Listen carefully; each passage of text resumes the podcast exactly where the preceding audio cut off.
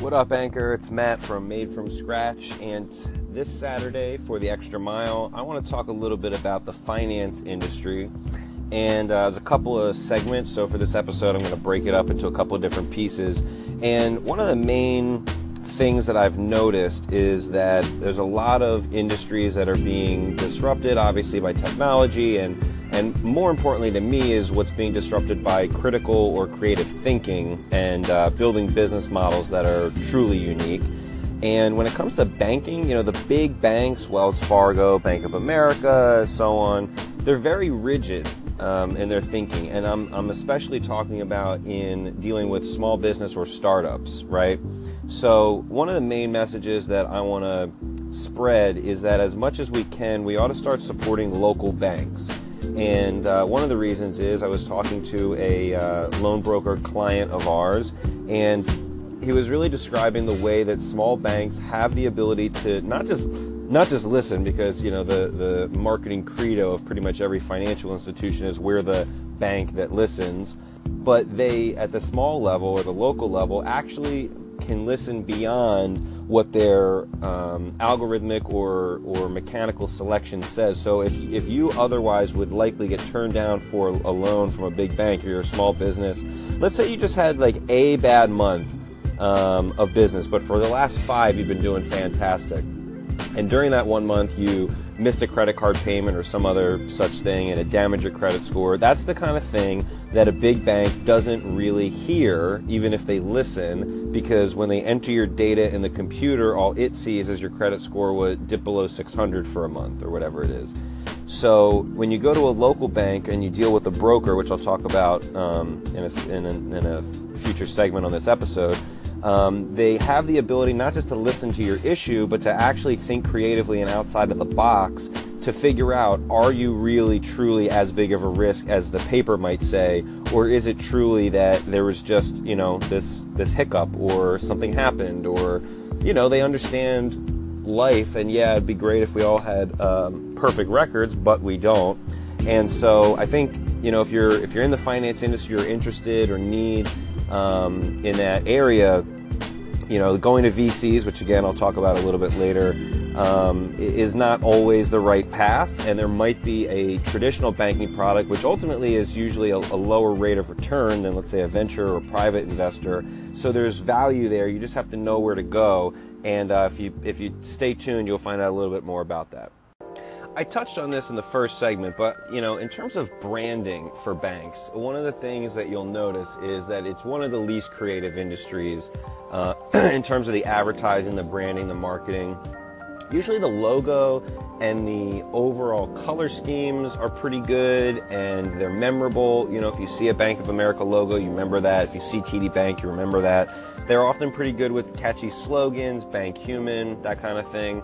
But, you know, over and above all, and if you talk to bankers at these banks, one of the things that they like to say is that they they listen, they truly listen, and that's not the most important thing that you want from a bank because anybody can listen, and basically listening is not sitting in a room while I talk um, and your ears happen to be there unimpeded. It's it's really getting where that person's coming from. And what's what's bad about some of the big banks is that the people can listen and they get what's going on, and they might even empathize or sympathize with you um, if you're not in a position to get a bank a bank loan from an institution like that. But the the systems that they have are not really set up for outside of the box thinking or creative product development. Um, and you know, part of that is because if you, the bigger you get as a business, you do need to commodify a lot of the things that you do. So I'm not even saying necessarily that this is a, you know, that they're bad, the big banks in this in this regard. Um, in terms of what they offer, but the branding is, you know, for any big bank listening out there, you know, you need to be the bank that can help, that can do something. And we don't, as consumers, need to hear that. We just need to know that. Um, I think it's become sort of a very endemic quality of branding and marketing that people believe that the surface level broad stroke or the communication itself makes something transform. Like just because you say your bank is the one that listens or we're the bank that's here to help doesn't mean shit at all. Um, if you then go into that bank and you don't get the service that you're looking for. So, you know, in terms of branding, uh, for the big banks, I think they, they need to take a look at that because what's underneath the brand needs to match. Um, otherwise, it's it's irrelevant. And back to the point I made in the previous section is that if you if you're supporting a local bank, um, you know they're definitely out to compete, so they're they're more likely to help, and they have solutions that you might not even think of because why would you unless you're in banking? I mean, it's a very complicated process for something very simple. And um, you know, one of the aspects of this local level banking that's important are loan brokers. And you know, that's like it's almost like a dirty word, you know, and you hear loan broker and you think about that because most people don't understand money and they know that people get ripped off every day. And if you're trading money for money, that's like about the riskiest opportunity to, to get screwed. Um, but that doesn't mean that a loan broker inherently is out to get you or that they're uh, somehow malevolent. There are plenty of loan brokers out there that all they really want to do is make sure that small business owners um, or people get access to the money that they need to grow, develop, and do their thing.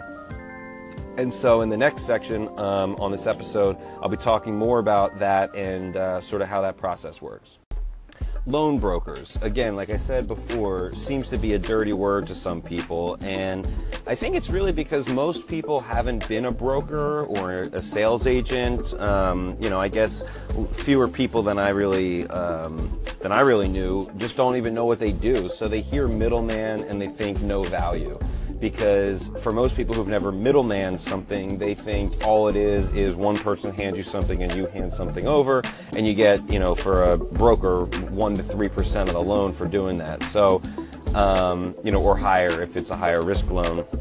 But that's really not what it's supposed to be. You know, the person doing the middlemaning is is representing value to both sides of the equation and this is something that people don't quite understand. Yeah, you can go to any bank yourself and go through the process and get a loan. And in fact, we're in a society now where direct to consumer is like the gospel and and and that adding any quote friction along the way seems to be viewed as a problem. And that's just faulty thinking because um, First of all, a bank doesn't really give a fuck about you. They really don't. They've got no incentive to unless you're already banking with them, right? Um, or if, if you represent a big opportunity for them.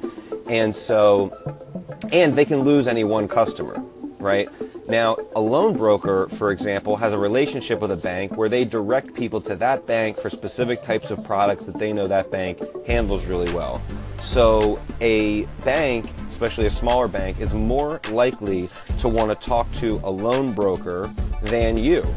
Really, frankly, because you represent maybe one loan, maybe one account of loans in the future, but that broker could represent a hundred loans or accounts of loans to that bank. So, number one, you get the value of the relationship of the person who's dealing with you. Number two, they manage a lot of the process because going to get a bank loan is a bitch and they ask for a lot of information, rightly so, because you're you're taking their money. And um, you know, a good loan broker is going to do that for you on spec, meaning that they're doing that work for you um, on the on the promise that you're going to buy your lang your, your or get your loan through that uh, lender. So, you know, they manage a lot of details. And also, you know, something that can't be forgotten is as much technology as we can use to uh, cut people out of the equation, which can be nice in some cases. When you're looking for a loan and you're in a distressed position, it's it's scary and uncomfortable and can be a, an emotional process. And so, a, a really good loan broker is going to be sensitive to that. They're going to be understanding about that, and they're going to simplify the process for you so that it's really easy to understand. You're you're not getting so much information you get lost. You're not getting so little information you don't know what's happening, and um, that's the message really is that just because someone is brokering something doesn't inherently mean they, they lack value. In fact, a good one brings more value than you realize. So pay attention to that stuff, especially if you're looking for a loan to start a business that is not a software technology company because um, you know banks are probably not likely to touch that because even though you think you're going to be the next Mark Zuckerberg, they don't. So, you know, have realistic expectations and work with professionals that can really help you out. Last thing I want to say on the subject of finance, especially with these big banks um, as part of the conversation, is the distinction between venture capital and traditional bank lending. And obviously, there's a lot of differences. But you know, one of the main differences that I think is really important, especially for young people looking at starting a business, you know, it's really sexy, sounds really good, right? To get a check for a million dollars or to get an investment round for 5, 10, 15, 20 million dollars to build your unicorn and whatever.